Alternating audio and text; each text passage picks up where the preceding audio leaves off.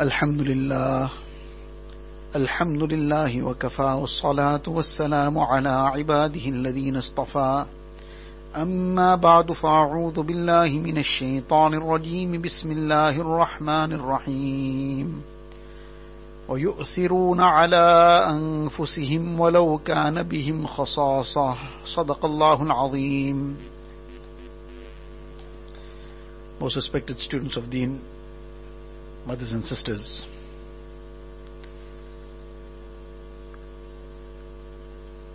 with the grace of Allah Ta'ala, with His fazl and karam, we have discussed many things over the years, and many lessons have been repeatedly mentioned, and some of these things will have to be repeatedly mentioned for many more years to come, so that they become part of our life, part of our hearts and minds. This is what we just said, that it must become part of our hearts and minds. This is what we often talk about, the mindset. That what is the mindset that we should have? What is the mindset that we should develop? We should create. Because with the passage of time, the mindset gets completely warped sometimes. If a person is in the wrong company, in the wrong circles, in situations where people are all thinking in a different note, in a different line. So a person who is engaging in that kind of company, that kind of place, that kind of people, that kind of setting, that person's mindset also gets completely changed. So therefore it's very, very important to keep checking that is our mindset conforming to the mindset that Shariat has given us, has asked us to have and to develop, the mindset of the Quran and Sunnah. Is our mindset according to this, or is it away from this? If it is according to this, alhamdulillah. If it is away from this, then that is a big problem. The subject that we have on hand is something different, but as we're getting to this point, something is coming to mind in terms of this mindset, which was fresh, something that some was just mentioned yesterday. So therefore it's coming to mind now, and it's related in any case to what we are discussing. Sometimes people may think that perhaps there is no other subject to talk about, so therefore this is the only thing that keeps coming up.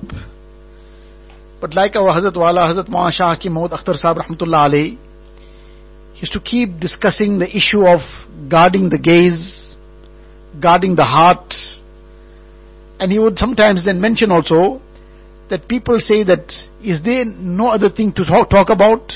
Is this the only thing to talk about? So then Hazrat used to explain and say that when there is a plague that has now broken out, like for example at the moment there is a big hubbub about the very major problem of Ebola, the disease that is in some countries of West Africa, and many people are dying as a result of this disease, and even Western countries are all in a state of panic almost. Why? Because this is a major disease. People contract this disease and then become very ill and then pass away. So Hazrat then used to explain, using this kind of thing as an example, that there is a cholera outbreak. Many times previously, many countries, there was this kind of thing, a cholera outbreak. In India also there used to be many plagues. So sometimes in one plague, ten thousand people, twenty thousand people, fifty thousand people in that plague over that couple of months are losing their lives. In the early days of Islam also, there were some plagues of this nature. One plague, Ta'un Amwas, thirty thousand Sahaba lost their lives during this plague. So Hazrat just use this as an example, that if there's a plague of, for example, cholera, will a person now be concerned about giving medication for flu, or he will be now dispensing cholera medication because that has become the plague? The flu, the person who has got the flu will take care of himself. He'll find something, he'll sort something out. The thing of urgency is to dispense the medication for the cholera. Like presently the whole world is now concerned about how to try and create some kind of, produce some kind of uh, remedy for the Ebola virus. So now everybody is pareshan. Allah Ta'ala's nizam. And among the things that have been foretold to us in the Hadith Sharif, on the one hand we should make dua that whoever has been inflicted with these kind of illnesses, Allah Ta'ala give them shifa. Those who are believers, Allah Ta'ala give them shifa also. Those who are not believers, Allah Ta'ala give them shifa, and give them shifa from the main illness of kufr as well. Give them iman as well. So we must make dua for them. We shouldn't regard ourselves as uh, immune from all these things, because this is happening far away in another country. Allah Ta'ala save us also, save others as well. So we should be making dua for them, but at the same time we should be reflecting on the ahadith also.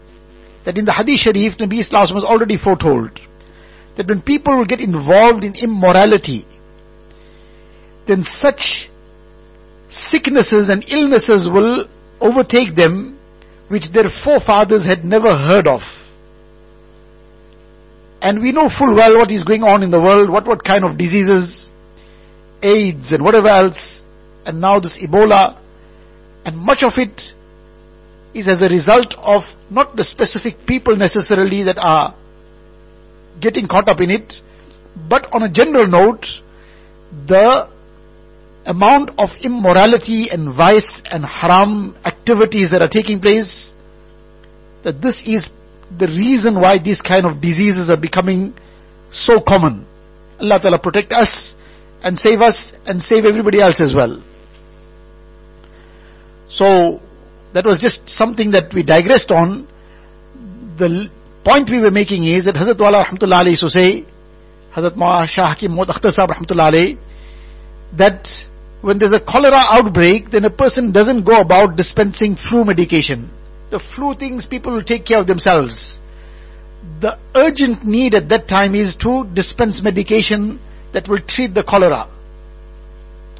So likewise, when there is a plague of badnazari, people misusing their eyes, and there's a plague of the heart being filled with all this filth and vice, so at that time, that is the need of the moment to talk about that and to dispense that medication. So therefore, almost without fail, in every talk, Hazrat would bring this up directly. One is on a general note, it would come everywhere obviously, but more directly. Almost in every talk, he would talk about the harms of misusing the gaze, looking at haram, and then the filth that comes in the heart, and as a result what goes on. So Hazrat would talk about this. He says, whoever doesn't want to listen to it, they must go elsewhere. But I believe that this is the need of the time, and indeed it was the need of the time. And everybody attested to that reality, that Hazrat opened their eyes, that this was the need of the time.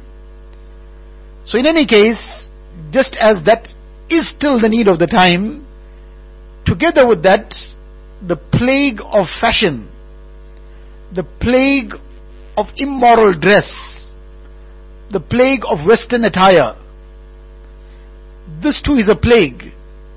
And therefore this has to be repeatedly mentioned, because what prompted this and what brought this to mind was something that somebody mentioned just yesterday.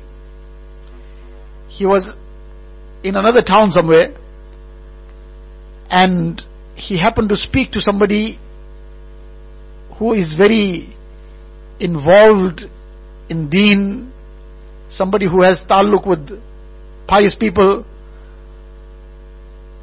and he spoke to him about he was looking for a suitable spouse for his son.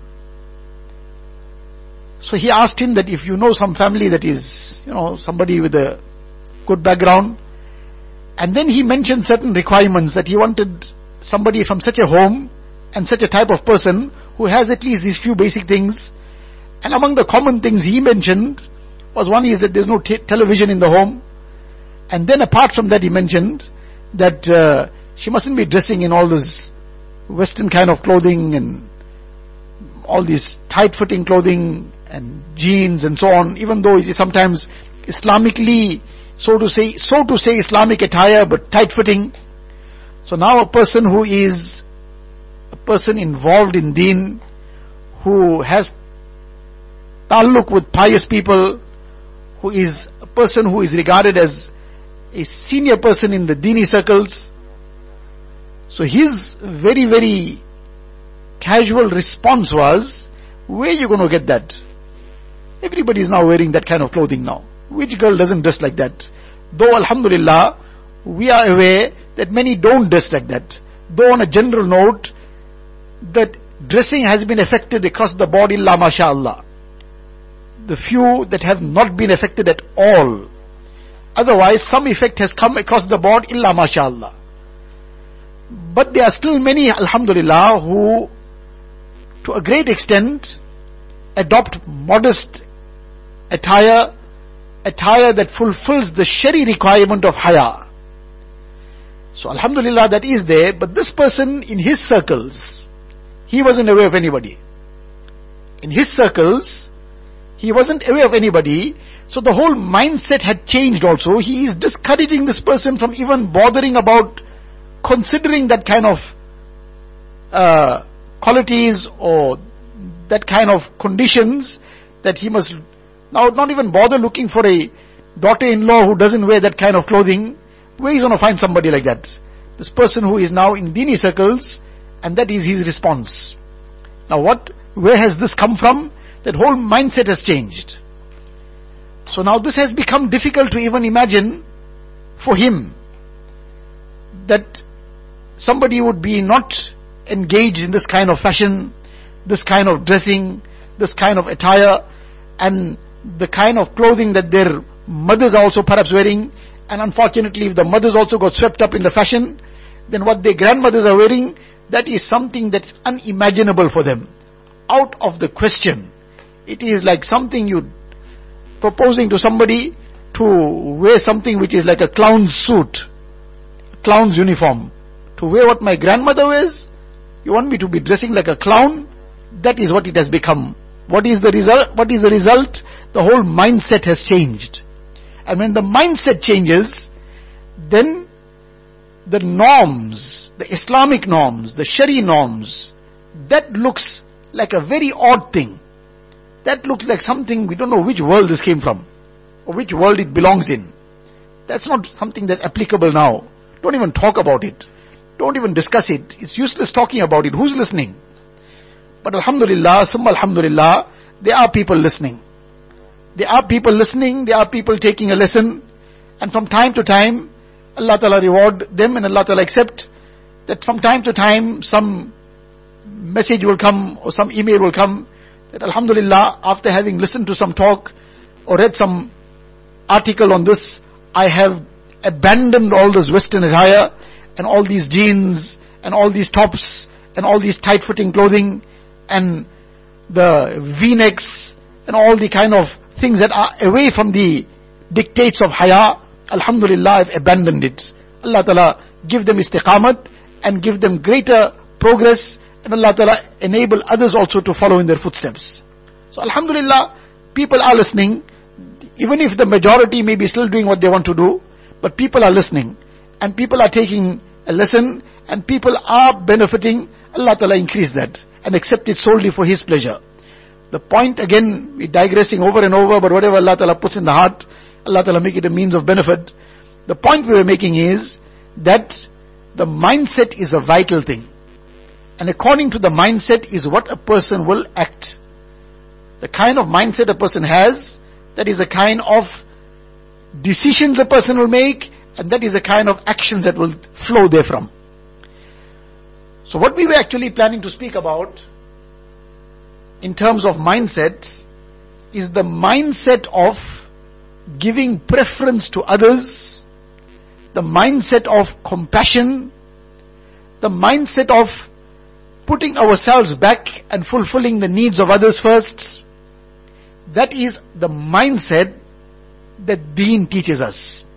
And that is the mindset that we find that always existed in the lives of people throughout Islamic history. Initially, that was the norm and that was the general trend.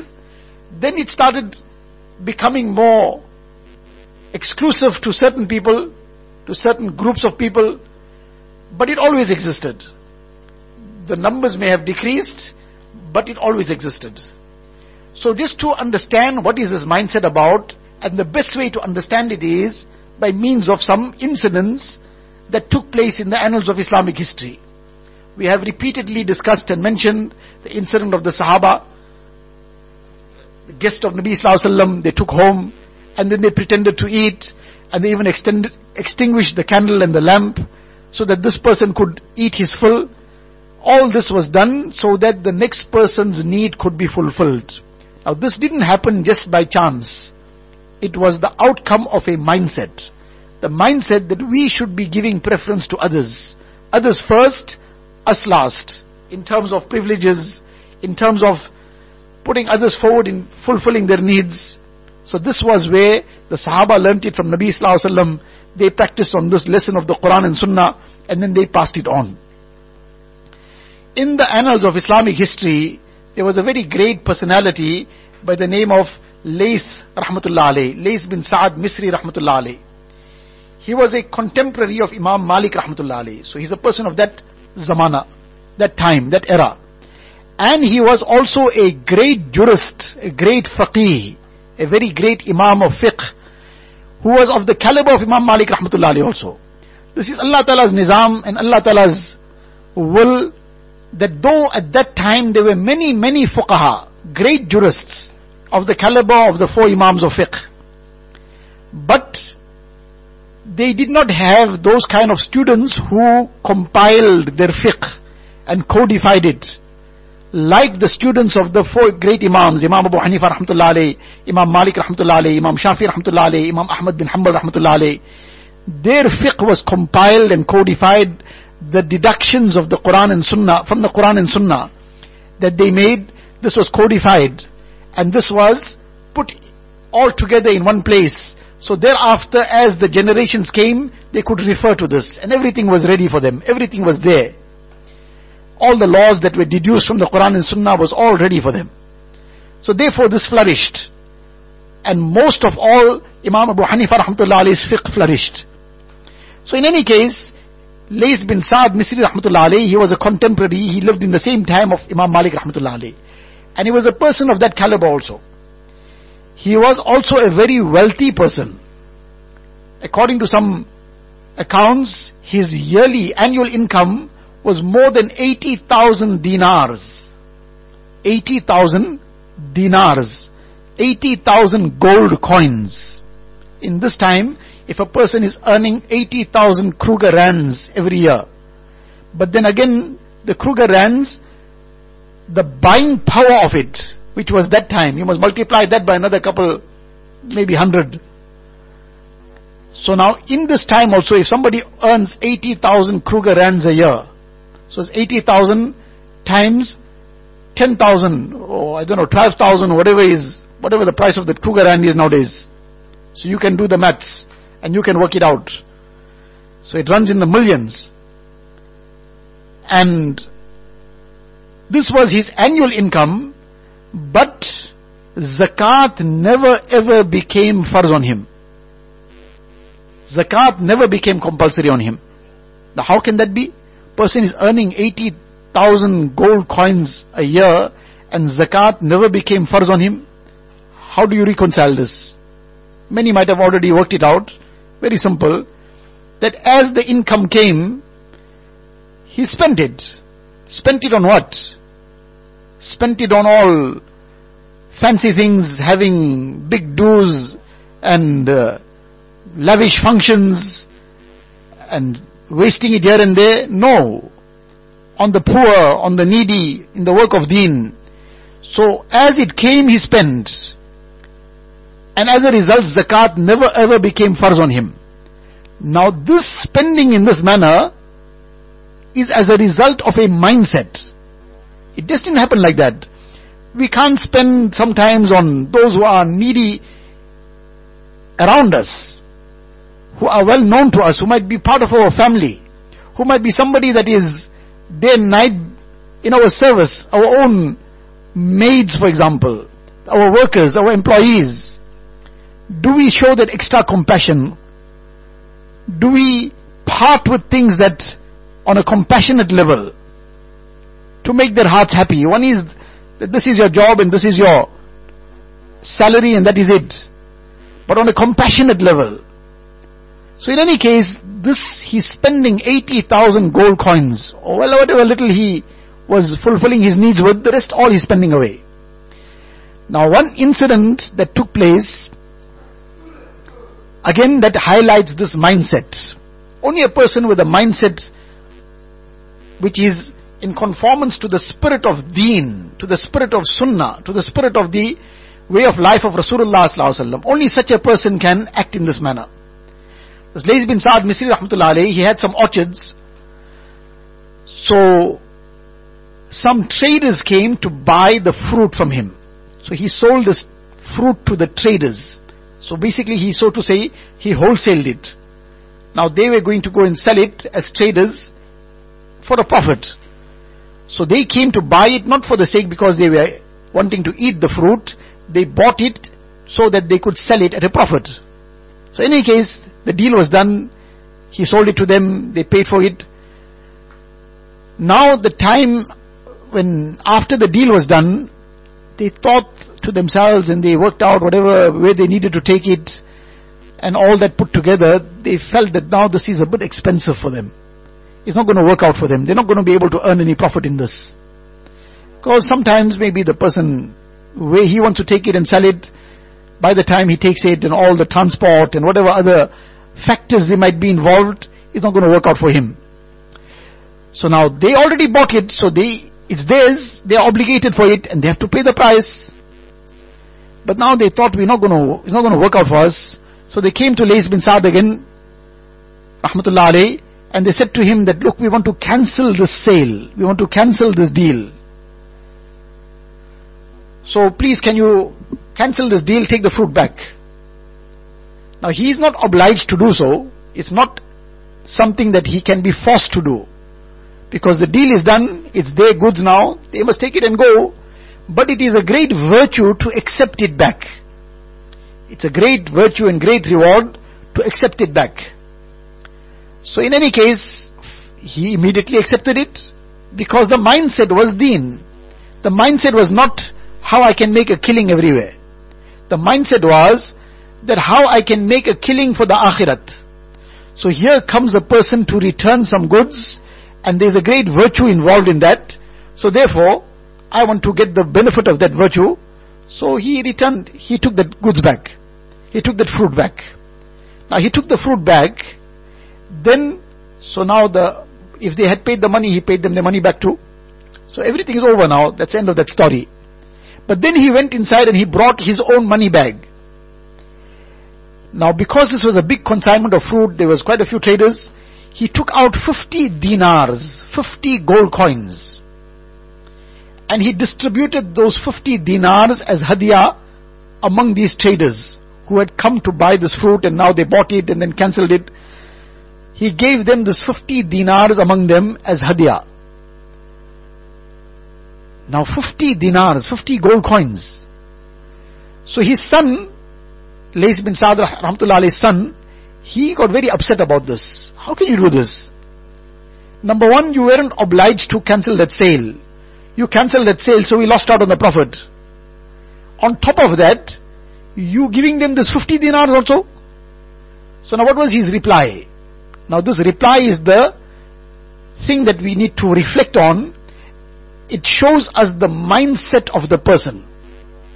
This reply shows us the mindset of the person, this heart, this mindset. We need to keep checking within ourselves. What is our mindset? Is our mindset the Western mindset? Many a times people person will be performing five times salah, will be reciting Quran Sharif, will be uh, going for Hajj and Umrah, and will be giving charity, and many other amal will be doing. Come the month of Ramadan, the person will make many khatams also.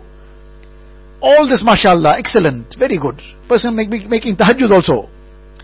But the mindset is still Western mindset. The mindset is still not sunnah. How? The person is performing five times salah, the person is making tahajjud namaz also, person is making hajj and umrah, the person is making so much tilawat and so much zikr and so much charity. How can we say they got a Western mindset? That Western mindset exposes itself. For example, when there's a function now, there's a wedding. Now the person wants to have their wedding in the Western style. Nabi Sallallahu Alaihi Wasallam is saying, have your wedding in this manner. He's saying, no, I want to have it in the Western style. It comes to a person's dressing. That dressing exposes the mindset. Nabi Sallallahu Alaihi Wasallam, the Quran says, وَلِبَاسُ التَّقْوَى ذَلِكَ خَيْرٌ, that the libas and the clothing of taqwa is better. The person says, no, well, you know, now times have changed now. Everybody is dressing in this way, I could also follow that. So the mindset is Western. The a'mal, alhamdulillah, whatever a'mal are there, that's a very good thing and very great thing. But the heart hasn't changed completely to deen. The mindset is still deen, uh, is still Western. So come holidays, that person also in their sometimes Islamic garb.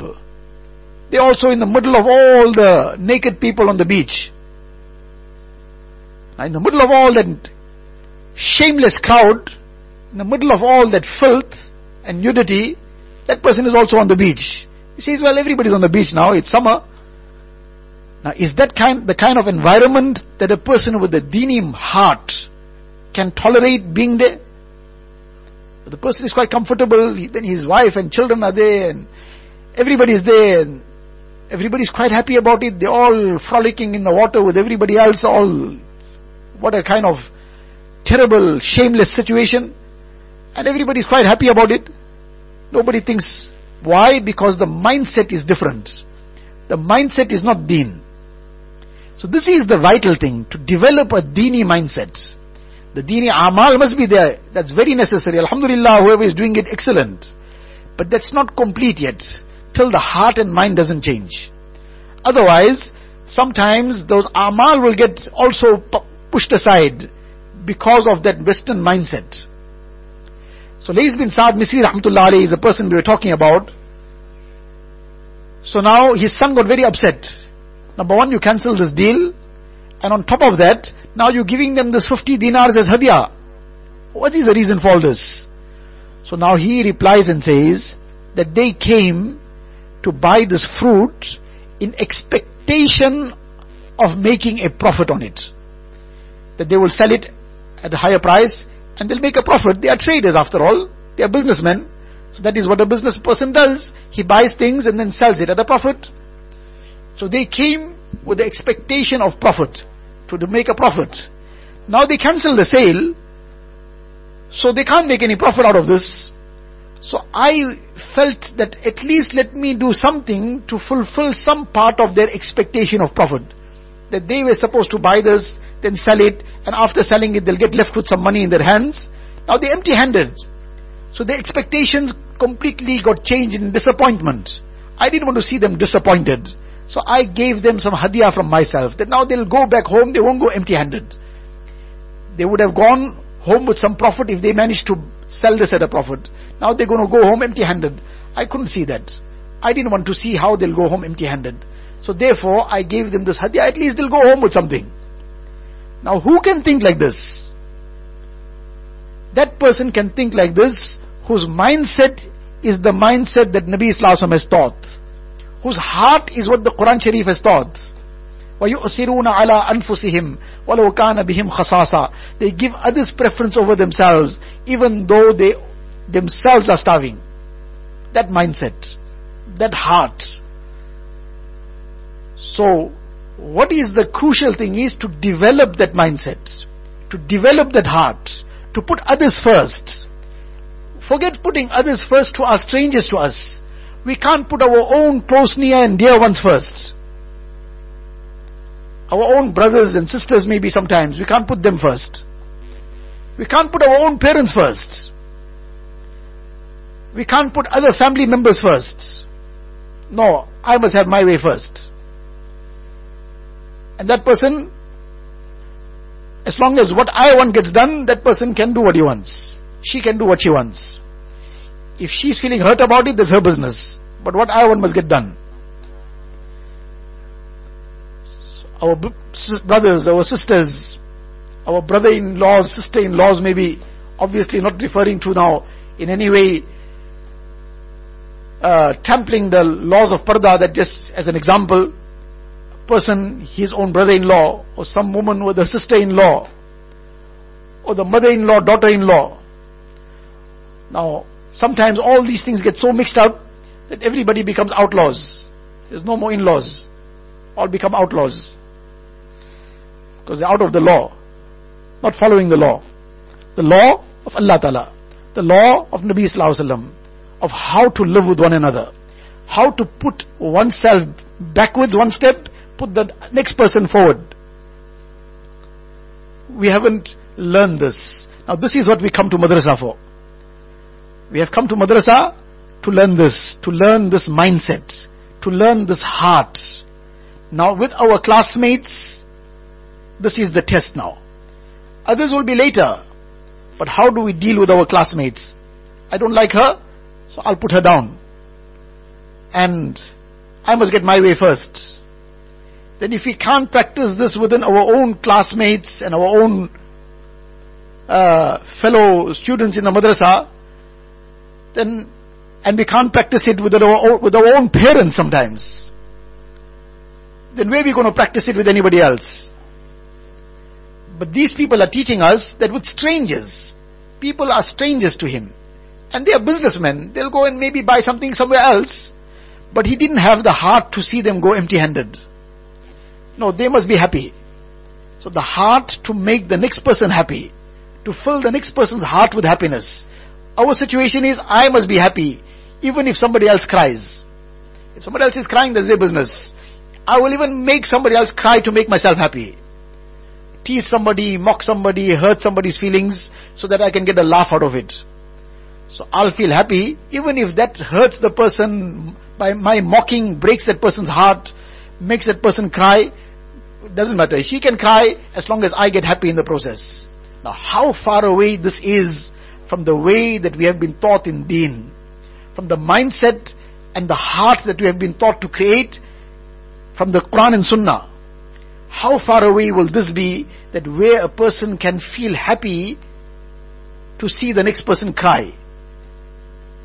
This is something which is far away from insaniyat also, from humanity, let alone from the mindset that a mu'min should have, and from a person who is an ummati of Rasulullah sallallahu alaihi wasallam. So this requires that, number one, we acquaint ourselves with the lives of the pious and their mindset, how they thought, how they lived, how they gave others preference over themselves, how they always put themselves back and others first. And then sit and reflect upon our own lives. This reflection is very, very vital and very important. To sit and reflect. What did I do? How did I conduct myself in that particular situation? On that particular occasion, that particular incident took place, what did I do? How many times have I put others first? Let me think now, my classmates. How did I conduct myself with my classmates? How many people did I really make happy with my conduct, and how many people's hearts did I break? In my house, the people of my household, people at home, how did I deal with them? Yes, sometimes I felt maybe hurt, maybe sometimes I felt a little, uh, maybe that somebody else uh, got the better part of it and I got left behind. But after all, I am an ummati of Rasulullah sallallahu alaihi wasallam. These things is what he taught, that digest it. But you make sure you don't trample somebody else's rights. And you be the better person. You take a step back and put others forward. So now let me reflect. Now, how many times have I done this? With the people at home, with the people in my class, with the people in madrasa, with my teachers, with my other family members, with my neighbors. Now to sit and think, think of one one category at a time.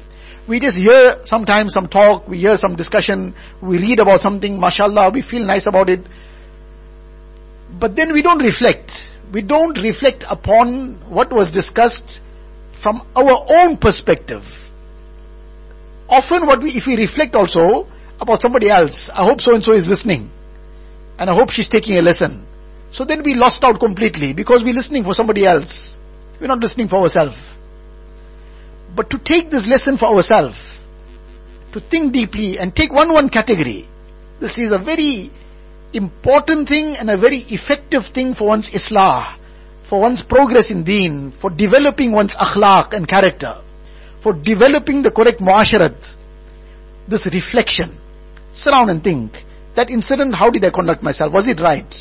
Was it the way that a person with the right mindset is supposed to have conducted himself or herself? That particular incident, how did I go about it? Presently, how am I conducting myself with my parents, with my brothers and sisters, with my classmates, with my teachers? Is it the right way? Am I conducting myself in a way that shows that I got the right mindset, I have the right heart? Or is it exposing the weaknesses within me? Is it exposing the diseases within my heart? Is it exposing all the evil qualities within me? And if it is exposing it, then that I could reflect on it. When I will reflect, then I will identify the problems. And then I will be able to take some advice for the particular problems and try to rectify it. We are all weak, we are all insan, we have our weaknesses, we all have to learn, and there's no end to improving, there's no end to learning. But when we won't reflect, we won't even recognize the problems.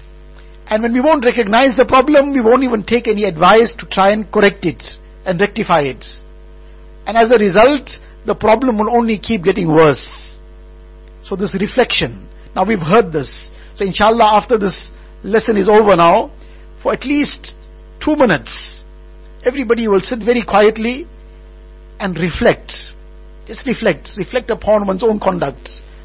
How have I been conducting myself? What have I been doing? How I've been conducting myself with my teachers, with my parents, with my brothers and sisters, with other family members, with my neighbors, and what is the akhlaq that I have? Do I have this correct mindset? And just in passing again, the same story, that plague. Am I also getting affected by the plague of fashion, by the plague of the wrong attire, wrong dressing? But in any case, for today, this subject matter is this, this mindset in general, this mindset of compassion, this mindset of correct conduct. So when we will reflect, inshallah, we'll find that this realization will come, that where are my weaknesses? Where is the, which are the areas that I could now improve in? And when we'll make the correct effort, inshallah, summa inshallah, Allah Ta'ala will give us the tawfiq to improve from ourselves, to develop the correct heart and the correct mindset, and in this way we'll become beloved to Allah Tabaraka wa Ta'ala, and to Rasulullah Sallallahu Alaihi Wasallam, and to people as well. Allah Ta'ala give us the tawfiq. Wa akhiru da'wana anil hamdulillahi rabbil alameen. Allahumma laka alhamdu kulluhu wa laka shukru kulluhu. Allahumma la nuhsi thana'an alayk. Anta kama athnayta ala nafsik.